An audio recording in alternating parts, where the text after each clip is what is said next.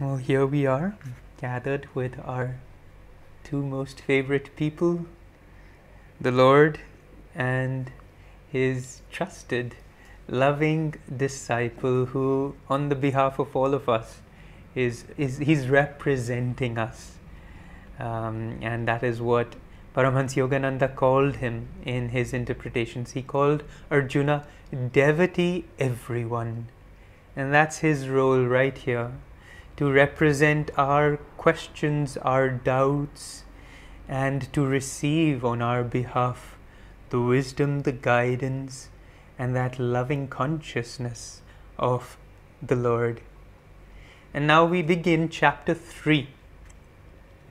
Here Arjuna addresses Krishna, O Janardhan, which is the liberator of his people. If you consider understanding superior to action, why, O Keshava, have you been urging me to this terrible action? This apparent contradiction confuses me. Please tell me clearly which path will help me toward the highest good? So, in the previous chapter, Krishna, of course, shares with Arjuna both the need to fight, to act. He talks to him about the need for karma yoga, but then he talks a lot about wisdom, about finding that deep inner stillness within, finding that even mindedness where we have interiorized from all sense objects, from the senses themselves, from the Ida and the Pingala, thereby neutralizing duality within ourselves. So now Arjuna is like, okay, you know, which one which one's better? Which one do you want me to follow? On one hand you're saying, you know, neutralize it all, withdraw back into yourself and rest in that self. And on the other hand, you're saying, go out there, engage and fight this battle. You know, why, why the seeming contradiction? And this is the subtlety of the spiritual path that often we see these contradictions and we and we're always wondering engaging which is right which is better which is higher which is lower. But of course once you understand even one aspect and you begin to follow it, you will realize that in order for true action to be performed, that wisdom, that even mindedness, that ability to withdraw the life force is just as much a part of it as the act, the outward act itself. However, again, Arjuna, God bless him, he's there for us and he's asking our questions, saying, Krishna, I'm confused here. What would you rather have me do? Why don't you just tell me clearly and plainly? Is wisdom better? Is the uh, path of Jnana Yoga better? Or is the path of Karma Yoga better?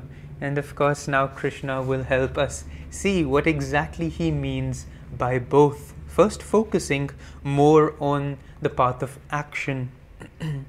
the cosmic Lord said, O sinless one, at the beginning of creation, I established two means by which man could achieve salvation.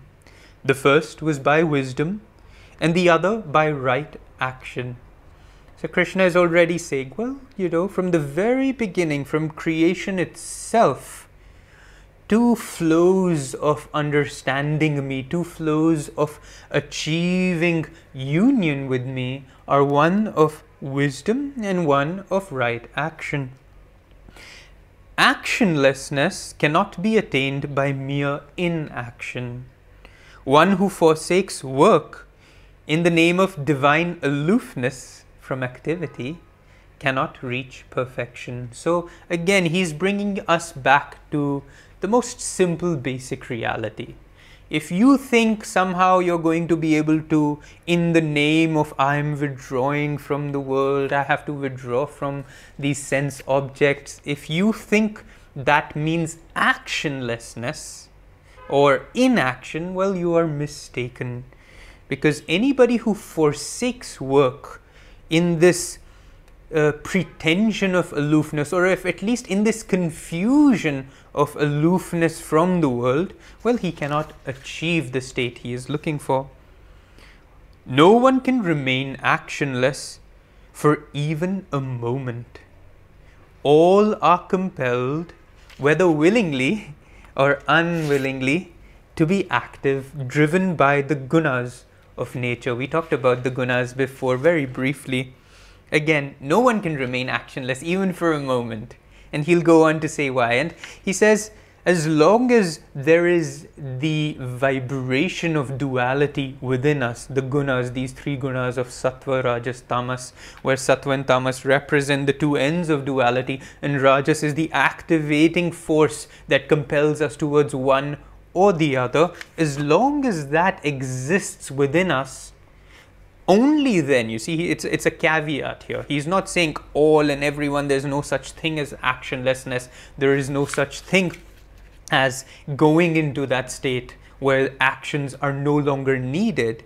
However, as long as we're compelled by the gunas, not even for a moment can we remain actionless. He then says, the person who restrains his organs of action, our legs, our arms, our speech, our everything, but in whose mind rotate the thoughts of sense objects. And this is where he catches us. You say, okay, you can sit around pretending to be deep in meditation in that stillness where you say, ah, I don't have to do anything because what I'm doing is just so I'm communing with the Lord.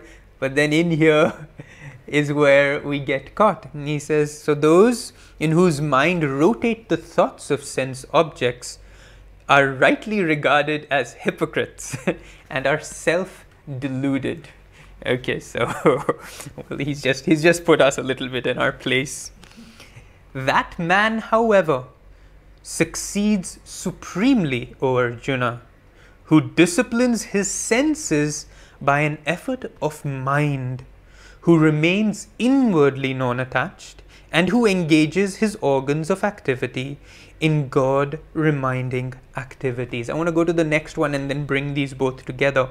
Perform those actions which your duty dictates, for action is better than inaction. Without action, indeed, even the act of maintaining life in the body would not be possible. Let's stop for a moment here and see. So, of course, Krishna is first talking about the disciplining. I mean and he's he's been hammering this point to us over and over again. The disciplining of our senses through effort of mind. And this is where that act of wisdom comes in. The very act of withdrawing our life forces and being able to still the senses discipline the senses discipline the mind is karma yoga itself is action itself so first and foremost you know, perform those actions. Above all, perform this daily action, this daily ritual of meditation, thereby first and foremost learning how to discipline the senses and discipline the mind. Only then will that state of non-attachment. See what is what is attachment? And again and again we have to come to the to the essence of a meditation path. It is this life force, our own prana, that goes out from us and binds us. This attachment is not a mental attachment alone. It's not that, oh, I'm attached to Narayani because, you know, I think about her. It's an it's a physical reality that we're unable to really see. But it's it's tangible. There is considerable life force of mind, prana of mind entangled with life force and prana of Narayani's. There's an actual attachment. There's not just a mental, oh, I love her, I think about her, I don't know what I would do without her. That attachment's not just playing here. And so in meditation, I literally detach myself if I meditate rightly, that is. I literally am able to detach myself by withdrawing that life force in and lifting it up. So, this mental concept of detachment, which Krishna talked about, you know, act without the f- mm, desire or attachment to the fruit of your actions, it can't be a mental concept and that's important here. And that's why Krishna stresses even before he talks about outward action, he's saying, first learn this. First learn that true non attachment because as we practice this withdrawal of life force back into ourself, only then we know what that is supposed to feel like in action. You see, again, so contradictory. In action, we have to put our life force out. And here, first Krishna is saying, first learn to withdraw it so that then when you put it out, it's not binding anymore. And then he says, and then engage your organs of activity. Our organs of activity are what?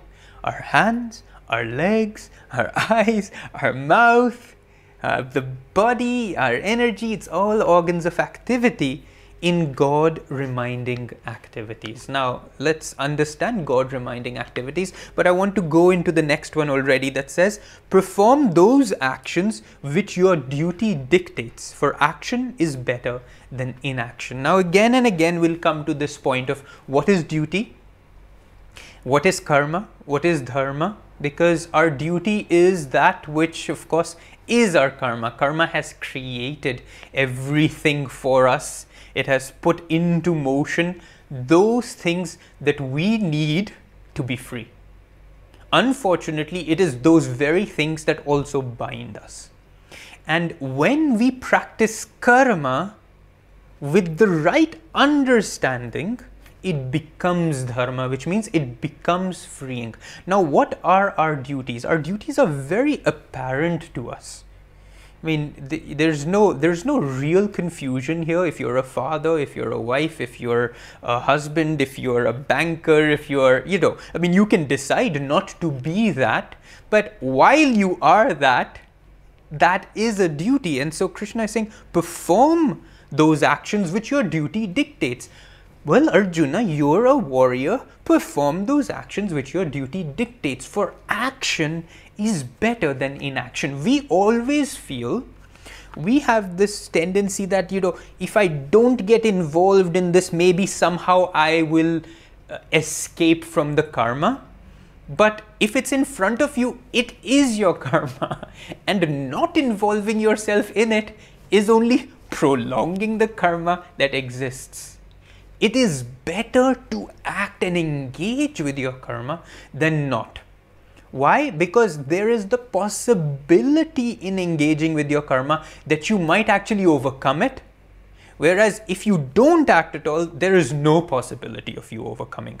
There is only possibility of elongating that process, postponing it for eons and lifetimes, giving it greater and greater strength each time it returns. So now let's see what are our duty. There's this um, in in uh, the commentaries in the big book where Swami really expands on each. Uh, you see the it's a thick one where he expands on each of these shlokas. He gives the example, interestingly, of an actor. Right now we're having there's a lot of turbulence in Bollywood. Those of us in India are uh, being uh, exposed to a lot of craziness there and uh, to the very, very sad loss of a, of a fine soul. But uh, Swamiji gives the example of an actor, and he says, An actor, you know, knowing that these are my skills, knowing that this is my desire, he can either perform them and get really caught up in delusion the fame, the adulation, the money, the influence. I mean, it's it's quite obvious to see that you know going down that road could be quite dangerous. However, Swamiji says, through that very same act, having learned how to play different roles, this man may in fact be able to separate himself from his own self identity because he's seeing how he's able to play these different roles and remain detached from those roles and sooner rather than later start to see in fact life itself as a play which is a very common uh, metaphor that we use for life. And so you see how that same very act that same very duty the same very desire could be used to free and to not or to bind. But if he's inactive, he neither gets. It's not like that desire disappears, it's not like the karma disappears, and he will never be able to, through it, actually overcome it. There was in an um, a saint that Narayani and I know, and we were visiting him in his ashram once, and he said to us that, "Do you see that man over there?" He was pointing at the gardener, and you know we'd seen him around, uh, and we just assumed he was he, he was hired help. Uh, because he wouldn't, he wasn't engaging in any of the ashram activities, and he says, "Huh? Yeah, he was the sweeper, gardener. You know, it was just the the maintenance guy around, a local man. And uh, Swamiji, this saint, says to us, in his previous life, he did a lot of sadhana and he achieved a very, very high state of being. But in this life, all he wanted was to be close to me. And so he chose this life of this humble gardener, and all he needs he says, even he doesn't know how great he is. But all he needs is to be around me. And this is the way he's chosen. So his job is just to be the gardener, be the sweeper. He's not attending the functions, the temple arati, the, he's not sitting in satsang with the Swamiji. He comes in the morning, he bows to his guru, he performs his actions. Before he goes home, he bows again and he's done. And that's his life. And you know, we would be like, ah, oh, look at all these wonderful devotees, how, how much love they have, look at their devotion, they must certainly be growing by leaps and bounds. And who's paying attention to the gardener and the sweeper? Nobody. But you see how action, and you and I do not know what duty we've been given and what the purpose behind it and what we've done already. And so that fulfillment of our duties that are that are most obviously placed. And this is where everybody is running around looking for their higher purpose, looking for something that, you know, essentially in our minds, we equate purpose with not what I'm doing right now. You know, there must be something else. Purpose means something else, something greater, something more fulfilling, but fulfilling whom? Fulfilling the ego? Fulfilling desire? Of fulfilling your dharma. So these are real, real subtleties of the spiritual path that Krishna is bringing, drawing our attention to, drawing Arjuna's attention to, and saying, don't, you know, don't play around with these concepts as a mental game where, why are you asking me to do this terrible action when, when, you know, it's like, I want to pick and choose the spiritual path so that it serves me rather than what do I need? What's before me? How can I continue to free myself? And aren't these words just fabulous and, and very humbling and very like bringing us back to okay, there's there's still work to be done here. I thought I understood, but did I really? And then he goes on to say, actions performed for selfish gain are karmically binding. Very obvious, but such an important reminder you want to overcome your karma, you're going to really have to learn that, that aspect of how not to be selfishly involved, how to learn that detachment. Otherwise, no matter how great the action, no matter how lovely the action, karma ensues. Therefore, O son of Kunti, and Kunti here we know represents dispassion if I didn't mention it in our first class. You remember each um, character of the Mahabharata is a particular psycho-spiritual quality within us and therefore this war is very much a war of our own mental citizens, of our own qualities and tendencies, of our own karmas and so Kunti here represents dispassion. And so dispassion Kunti, the mother of the three Pandavas, and then Madri, the mother of the other two. So Kunti get, marrying uh, Pandu. Pandu is intelligent, intel, intellect and discrimination. When intellect and discrimination come together in dispassion, you know, to the world, with that certain sense of non-attachment, these three Pandavas, the higher three Pandavas, are the offspring of that, these particular qualities within us. So, O son of Kunti, perform your duty without attachment in a spirit of religious self offering. Now Krishna comes. So far, he's been telling us don't be attached, don't be attached, perform your, you know, it's like he set the bar really high and he's not quite yet telling us how does one do that? How do I not be attached? I mean, how do I go forward and not think about the result at all?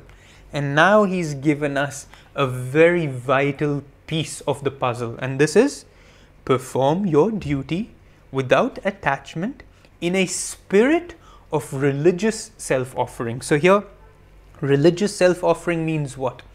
As an act of worship, as an act of ritual, as an act of yajna. All that we would otherwise do. I mean, how, how would we perform a yajna? First and foremost, the yajna, the idea of the yajna is it's being offered to God. Secondly, we have to put out a lot of energy, we have to put a lot of passion, we have to feel that this yajna is not me offering coconut and rice and ghee, it is all that represents me. The rice represents the seeds of my karma, the ghee represents the clarified thoughts and feelings of my heart, and the fruits represent you know the uh, so the rice represents the seeds of karma within us that continue to sprout. The fruits represent the karma that has already manifested in our lives and the fruit of which from the seed has grown.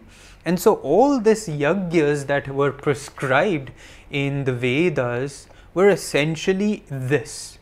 They were means for us outwardly as symbols to be actually offering ourselves in the highest form possible. And of course, through mantras, which are vibrational bombs, and uh, that you know open up the ether to allow our offering to actually reach that higher states, that higher levels of uh, consciousness. And so Krishna is now giving us this little um, kind of help here by saying you're not going to get it from a mental perspective. How do i be detached?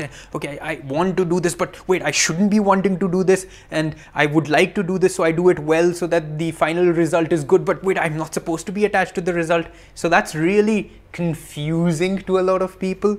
So here he clarifies that for us by saying offer it in this way as if you're worshipping, as if you are doing a religious ritual, a yajna, and then each of those actions become purified. And he goes on to say, specifically with the concept of the yajna, he said, Prajapati, which is the aspect of God as creator, Brahma is referenced as Prajapati, the lord of his subjects, brought mankind into manifestation and in so doing, gave man the potential for self offering into a higher awareness. Along with this gift, he enjoined mankind, he said to mankind, he gave mankind this dictum whatever you desire, seek it by offering energy back to the source of all energy. Let this sacrifice, this yajna, be your milch cow of fulfillment, your kamdhenu, your magic wand, so to speak. So, what is he saying here? I mean, these are very both uh, confusing words because, on one hand, it's almost saying Krishna is saying, Well, fulfill your desires. If you seek something, fulfill it. And at the same time, he's asking us to offer that very desire, that very energy back into the divine. And this is, in fact, what the entire Vedas uh, predicated. They were means to live life to the fullest, yet live it in a way that you were aware of what the source of each of those gifts were. Oh, you want to have great wealth?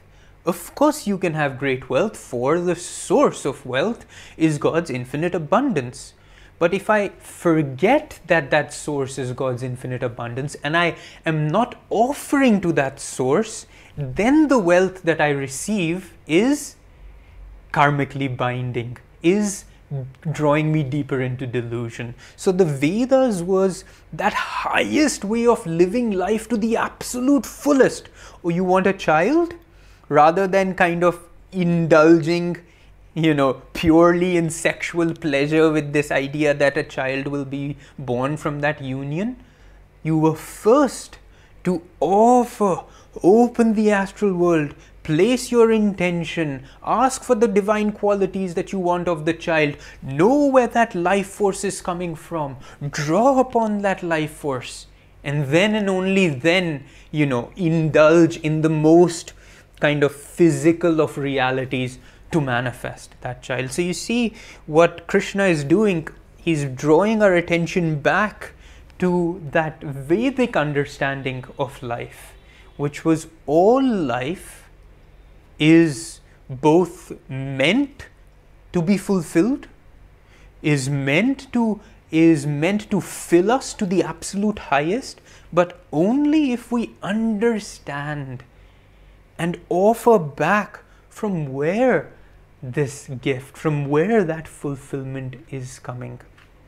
So, again, all activity that we're doing, if we're doing it as a yajna, if we understand that this is this fire ritual, this is me worshipping God, who is the source of all fulfillment, then that activity will not only result in the highest possible, you know, uh, uh, fruition, yet it will not bind you.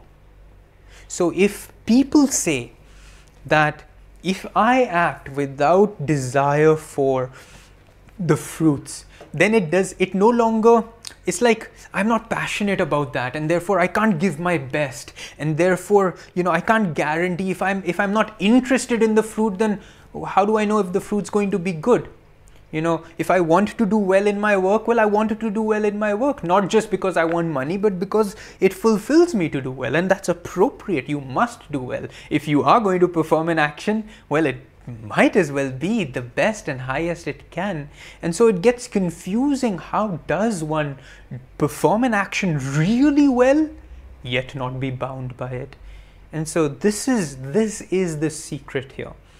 As I'm performing the action, I'm performing it knowing that the source of all fulfillment flows through me and my action is an offering back to that source of fulfillment. So, not only will the action be blessed that it yields the highest results, it also no longer binds us. Again, not an easy thing to, you know, you may think that it's clear, but again, it has to be really, really experienced. And this is where the practice of you have to come back to this practice of meditation again and again. You have to come back to that attunement with the, divine to know what that feeling even is. What does it feel? Because in meditation, this is meditation is the highest possible act there is. Why? Because what Krishna is saying for us to do outwardly, meditation is done inwardly, where I take all the fruits of my actions and I withdraw them back into myself and I lift up all both the seeds of my karma and the love and devotion of my being and everything that I am and that defines me and I do offer it to the source of all creation. So in meditation you get to really really experience what that outward action ought to feel like that stillness that comes in an outward action where there is calmness, where there is joy, where even though there's a deadline and you have to do it on time and people are depending on you, there is no restlessness, there's no stress, there's no burden, there's no fear. But there is this, ah, wow, let me offer this to you. Let me give this to you. Let this be my highest, greatest offering to you. Let me do this well, Lord, that it glorify you who are the source of all fulfillment. And thus all activity becomes blessed.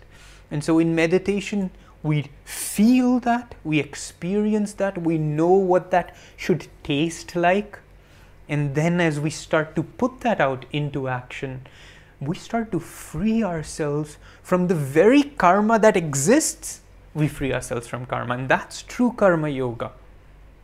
That's the highest form of seva, where you get to really give back to God rather than, you know, I'm in a temple and I'm sweeping the floor and that's my seva, and therefore that's the highest that I have performed. Well, not necessarily. If you're sweeping the floor with your thoughts of, you know, I wonder what I will get for this. I hope God's looking at me and He's really proud of me right now. You know. Anyway, I think this is a good, this is a wonderful place to stop to see that action is actually far from what we think action is.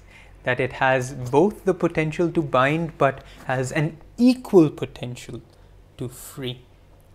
So with that, let's see, Narayani has jotted down some interesting points for us. Let's see what she has uh, as a means for something perhaps we can do and pay attention to during this week. Swami Kriyananda once was having a conversation with his guru, Paramahansa Yogananda. And Yogananda told Swami Kriyananda very clearly what was, you, what was his Dharma. And he said, In this lifetime, your job is going to be editing, writing, and lecturing. Just like that, very plainly. And Swami Kriyananda replied, but master i just don't want to lecture. I mean he was afraid that by teaching he would you know develop some sort of spiritual ego and that was something that he really wanted to be um, aware and careful about. And he was kind of telling yogananda but i don't really want to do that. And yogananda replied well better to like it because this is what you will need to do in this lifetime so better to learn how to like it coming back to the subject of our Dharma, we may find ourselves telling to ourselves or to the divine, I don't like my life. I don't like my family. I don't like, you know, these circumstances, this job that I'm in. I don't like to go through this. And in a sense, it could be good for us to, first of all, accept we are here for a reason. And that voice of the divine telling us, well, might as well to learn to like it because this is what you need to learn and from it, you know, and this is might as well embrace it fully. This is something very important to understand on the path. Wherever we are is the perfect place for us to learn and to blossom. Number one. When Surya was talking about the attachment and how, how can we perform our activities with that, you know, detachment and don't identify ourselves with our actions, with certain people that we think are giving us our happiness and that sense of completion. Well, two tools that we have in order to improve that attachment that Krishna was saying. First, through meditation. The purpose of meditation is to help us realize and to experience what are we identified with. So meditation will give us the experience that first of all I need to be identified with the divine, with who I am in truth. And then once I have experienced that consciousness of who I am in truth, how can I manifest that into action, which is karma yoga? Uh, Yogananda gives a wonderful tool and technique to experience that in action. He says, God is the doer. So once we start performing our outward activities to get involved in our Dharma, let's try to perceive ourselves not as Surya or Narayani or Niyati Rajesh are the ones doing those actions or making those phone calls or writing on the Excel sheet. God is the doer, and I'm just channeling that energy to Him, coming back to the act of self offering. First, I'm identifying myself with the divine then I manifest, you know, that divine consciousness in my activity. Therefore, whatever result comes out from that action, it really doesn't matter. Why? Because I didn't do it. God did it. I mean, that gives such sense of freedom. So I would say that's number one. In meditation start um, identifying yourself with that divine energy flowing to flowing through you. I love very recently someone asked please could you elaborate a little bit more about that prayer that yogananda said? I will reason. I will will. And i will act. But God, guide thou my will, reason, and activity. I mean, this is a prayer that we should have constantly in our minds when we are performing our duties, when we are fulfilling our responsibilities.